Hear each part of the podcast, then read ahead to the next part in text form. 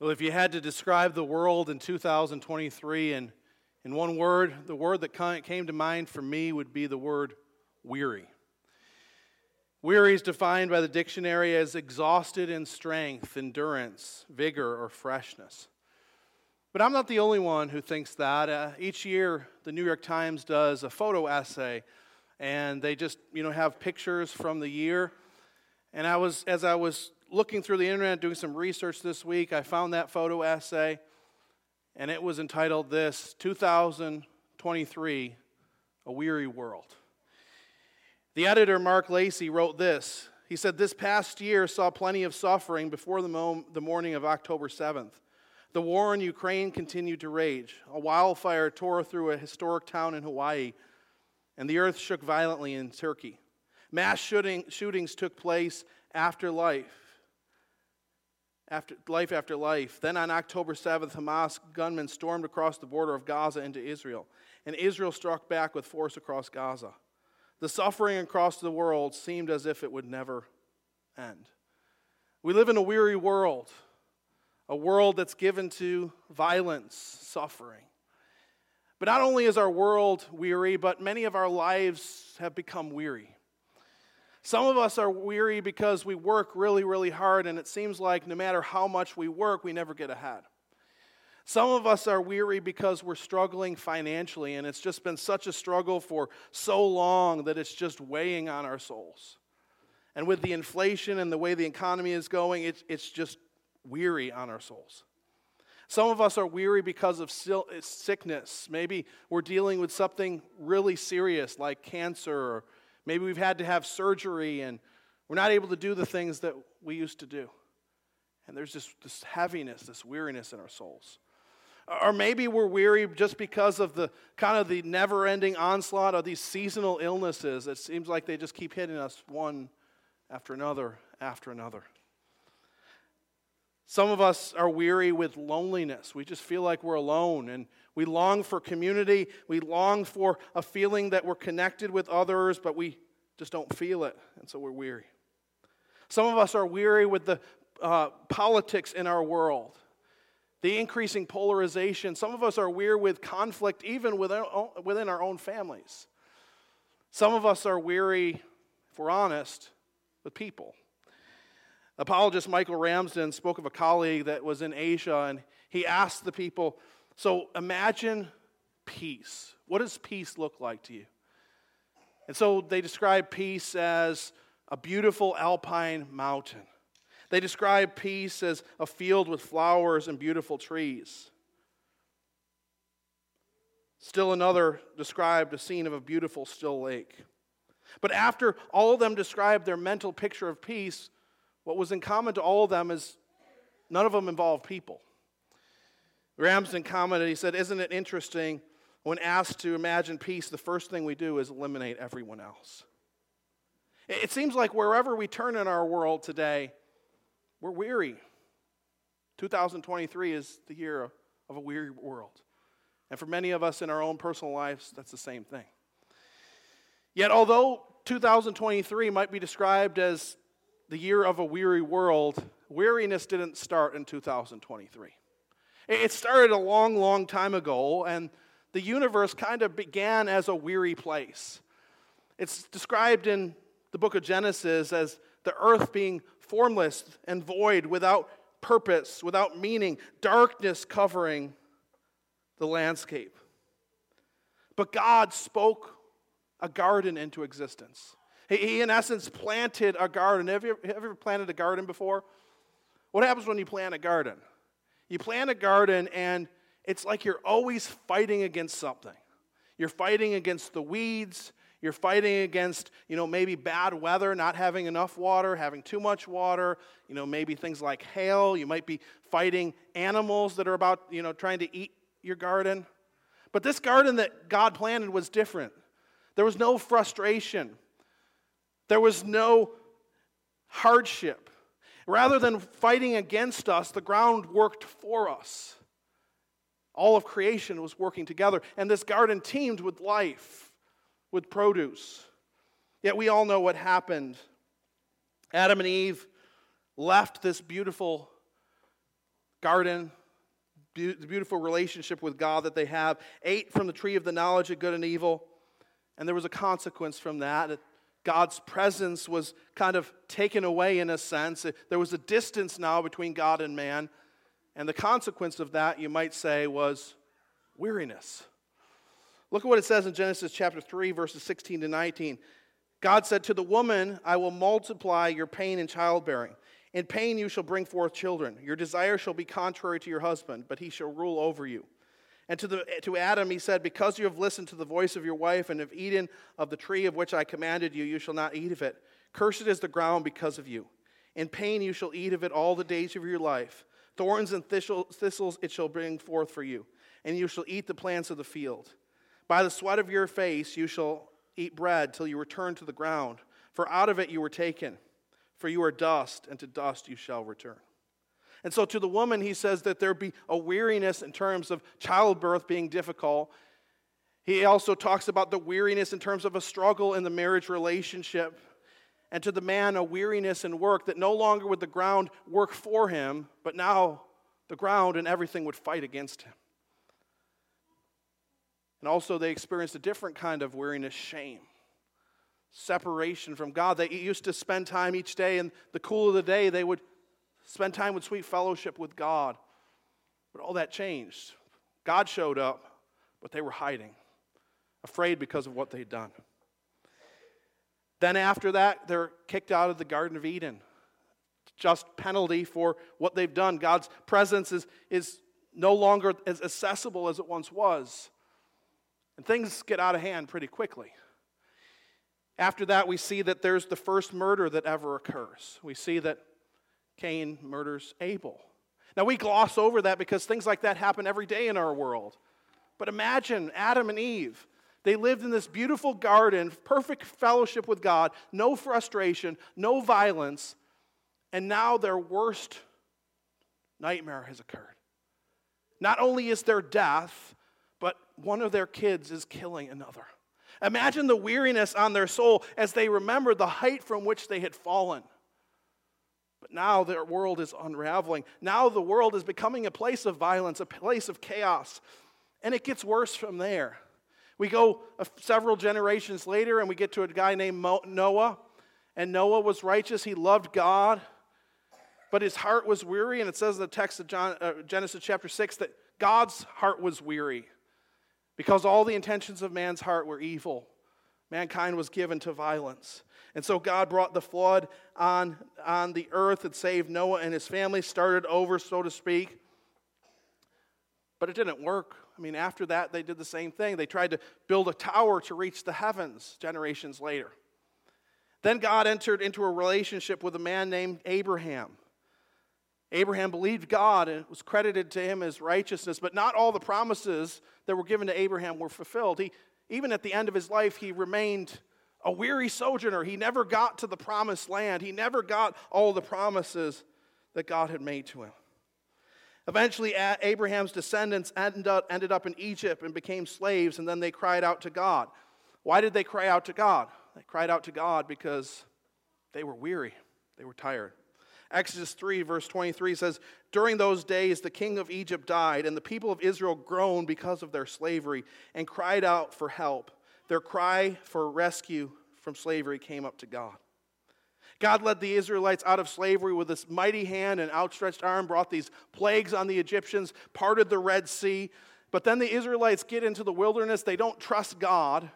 And so, because they don't trust God, they don't have that strong relationship with God, their hearts are driven once again to fear and to weariness. Numbers 11, 4 to 6 says this And the people of Israel also wept again and said, Oh, that we had meat to eat. We remembered the fish we ate in Egypt that cost nothing the cucumbers, the melons, the leeks, the onions, and the garlic. But now our strength is dried up, and there's nothing at all but this manna to look at. Their hearts are weary because they have rejected God. Then they sat on the, the brink of entering the promised land, and many of them were weary because the inhabitants of the land were great and mighty and menacing. But God was with them. God brought them into the promised land, and finally they enter into the promised land, and God brought them judges to rule, to lead them. But they became weary with the judges. They said to themselves, We want a king who goes out and fights for us. We need someone who would be our representative to fight for us. And so they brought forward someone who was a man after man's heart, a king that everyone would choose, a, just a beast of a man in King Saul. But he turned out to be a tyrant. He turned out to be violent. He turned out to be capricious. He turned out to turn people's hearts away from God. And so once again, people were weary. Then God brought a man after his own heart, David, to the throne. And that was kind of the heyday of Israelite of the Israelite monarchy. But even during that time, David did some pretty terrible things. His family was filled with violence and filled with uh, all of these difficult things. And even among the greatest king Israel ever had, there was a weariness that the king that was put forward sometimes didn't lead the people to God. Then after that, it gets worse. Some of the kings kind of did some good things, and, but by and large, the kings were just as bad as the people. They would lead the people away from God, often into idolatry, and the result would be they were weary. They didn't have life, they didn't have sustenance. It got worse and worse until Israel was split into two kingdoms, the kingdom of Israel and Judah. Then in 722 BC, the kingdom of Israel was crushed by the Assyrians, sent into exile. 586 Judah was defeated by the Babylonians and taken into exile. And this was a really dark time in Israel's history as they're overtaken by foreign powers. And speaking of some of the events of that time, the author of Lamentation says this We have become orphans, fatherless. Our mothers are like widows. We must pay for the water we drink. The wood we got, get must be bought. Our pursuers are at our necks. We are weary. We are given no rest. We have been given, we have given the hand to Egypt and to Assyria to get bread enough. Our fathers sinned and are no more, and we bear their iniquities. There's weariness there. Then there was attempts to build the temple. Eventually, uh, the temple was rebuilt despite opposition, despite intense weariness. But even after the temple was rebuilt, there was this feeling that this temple is not like the temple that once was. Like we've fallen from this great height.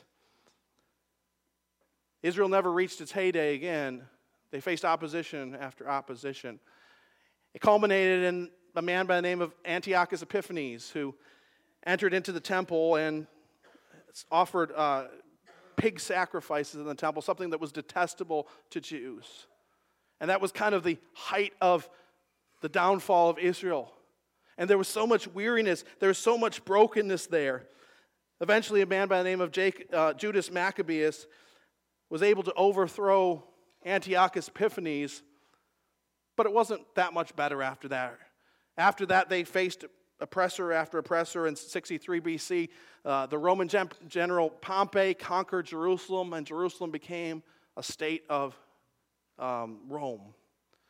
After that, King Herod was put on the throne as kind of uh, the, the leader of the city state. King Herod didn't care about following God at all. All he cared about was himself. And he did some good things, like he rebuilt the temple. But again, he didn't care about the people, he didn't care about God. And the people are dealing with this weariness of having this foreign power that's over them and this weariness because it seems like God is far off. God hasn't spoken in over 400 years. The prophets are silent. And there's this heaviness in their souls. And into that context, there's a group of shepherds out in the field keeping their watch over their flocks by night. And the Lord appeared to them and said, or the angel of the Lord appeared to them and said this Fear not, for behold, I bring you news of great joy that will be for all people. For unto you is born this day in the city of David a Savior who is Christ the Lord.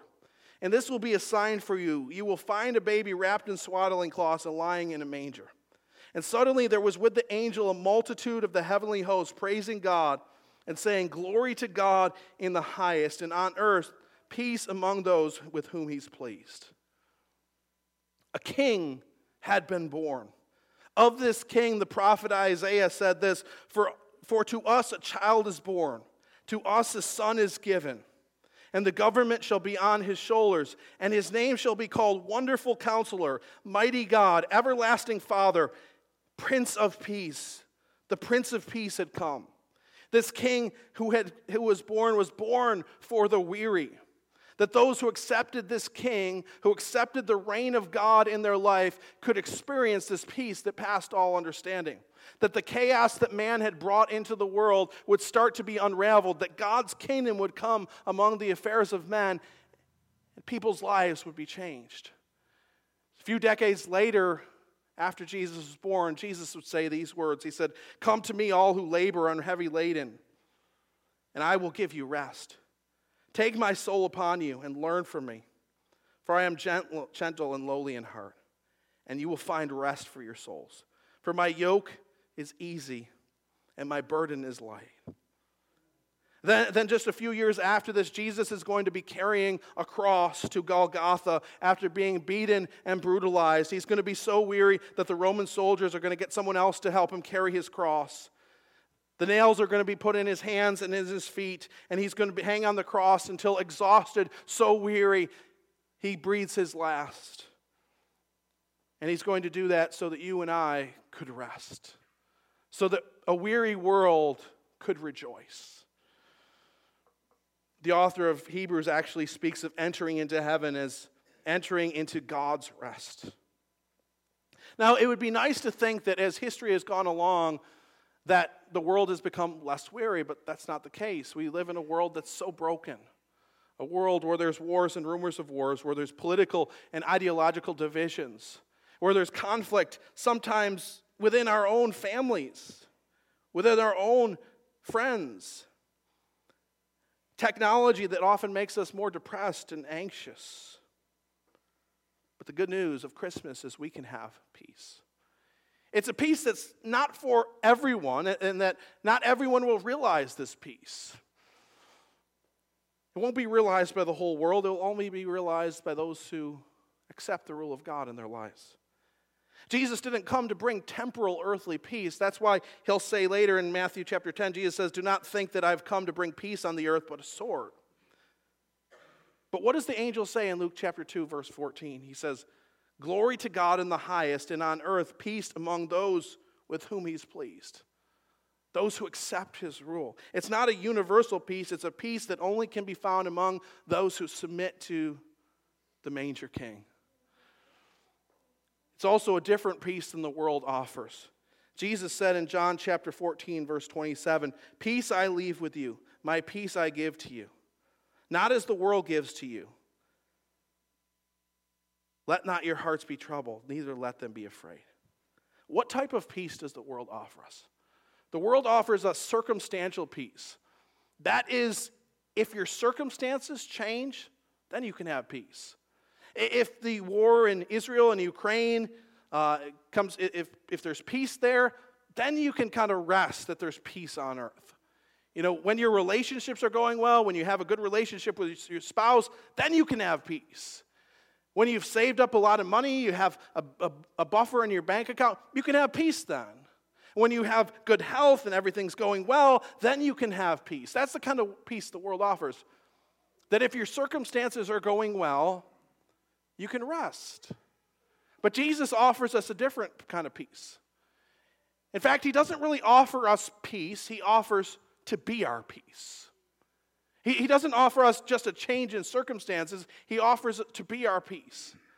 And so, for those of us who are struggling today, Jesus offers a peace that transcends circumstances. For those struggling with anxiety, Jesus is our security. For those struggling with our finances, Jesus is our provision.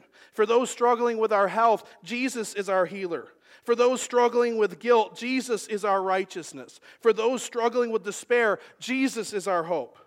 To those struggling with addiction, Jesus is our strength. To those struggling with weariness, Jesus is our rest. He offers us a different kind of peace than the world offers. It's not a circumstantial peace. He offers to be our peace and to be our all in all so that we can rest in Him no matter what happens in this world.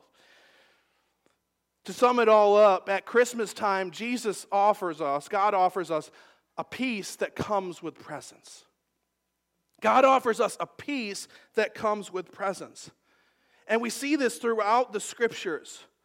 When someone is dealing with something difficult, whether that's maybe a difficult task that they have before them or enemies that are coming against them, God doesn't always say, hey, Those enemies are going to be vanquished. He doesn't always say, I'm going to fix your circumstances.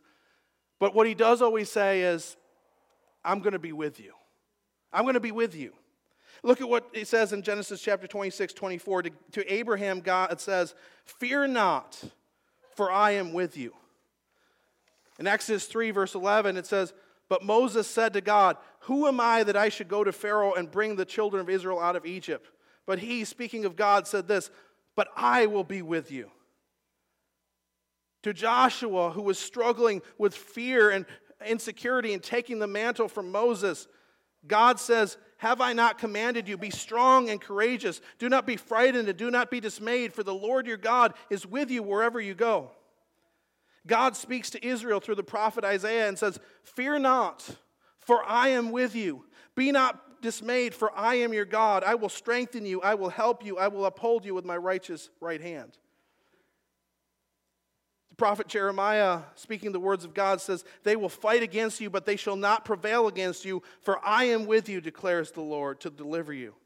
Haggai 2.24 says, Yet now be strong, O Zerubbabel, declares the Lord. Be strong, O Joshua, son of Jehozadak, the high priest. Be strong, all of you people of the land, declares the Lord. Work, for I am with you, declares the Lord of hosts. Zephaniah 3:17 says, "The Lord your God is in your midst, of mighty one who will save you. He will rejoice over you with gladness. He will quiet you by his love. He will exult over you with loud singing. Judges 6 15 to 16 says, And he said to him, Please, Lord, how can I save Israel? Speaking of Gideon, Behold, my clan is the weakest in Manasseh, and I am the least in my father's house. And the Lord said to him, But I will be with you, and you shall strike the Midianites as one man. And finally, and this is the key for tonight, Isaiah 7:14 says, "And he said, Hear then, O house of David, is it too little for you to weary men that you weary my God also?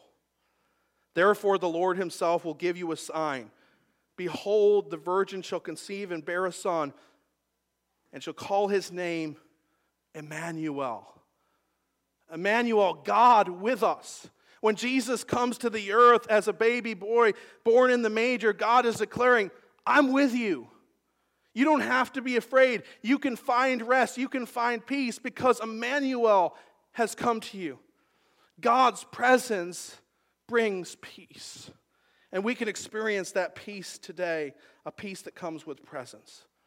And so, tonight, despite all the things that are going on in the world, despite the things that may be going on in our life, we can have peace, that a weary world can rejoice. Many of us come to this place weary, we're tired.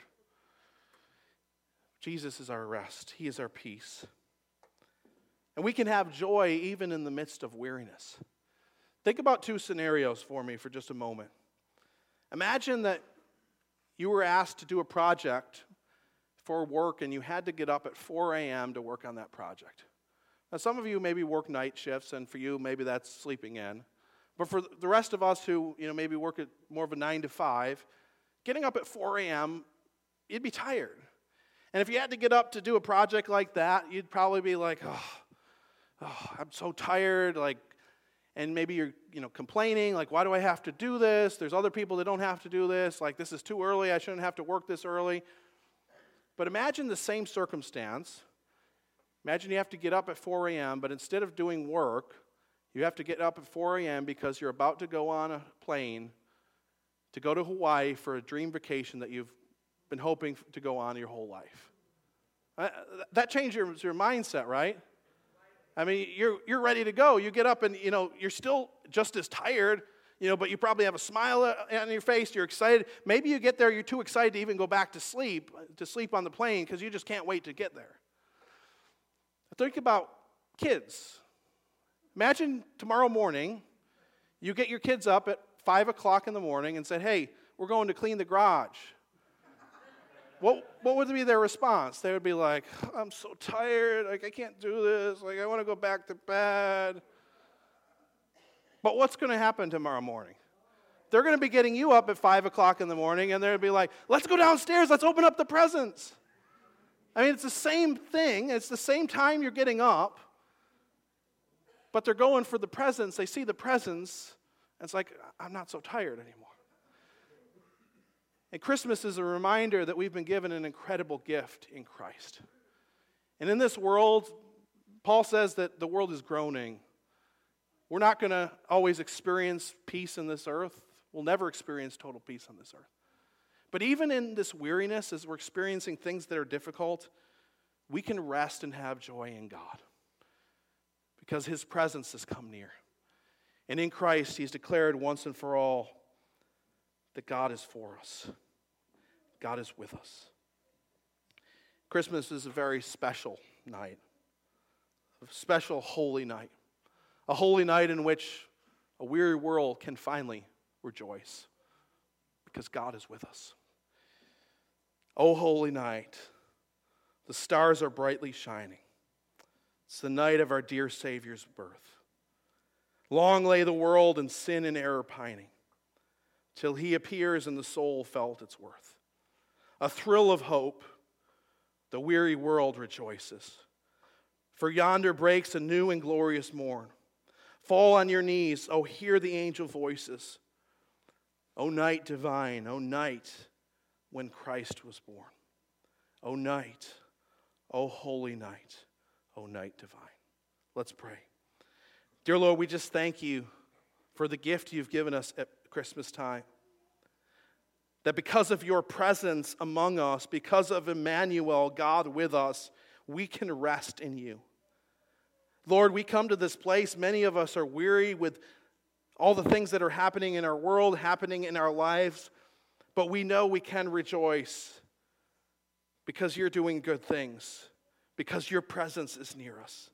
That we have a relationship with you that starts in this life that goes on into eternity. Help us this Christmas time to find our rest in you. In the midst of busyness, in the midst of obstacles, in the midst of all of these things that might frustrate us, Lord, help us to find our rest in you. Help us to know that you're for us. For anyone here who maybe hasn't accepted you, Lord, I pray that today would be the day that they find that peace that's found in the presence of the baby that was born in the manger. That they'd find that peace that passes all understanding, that transcends circumstances. That you would be their righteousness, that you would be their provider, that you would be their healer, that you would be their delight, their treasure, Lord. Lord, we thank you for who you are. We thank you for Christmas. Help us in these moments that follow just to spend some time in your presence, meeting with you. And as we do so, Lord, I just pray that your peace would just flood through our hearts. In Christ's name I pray. Amen.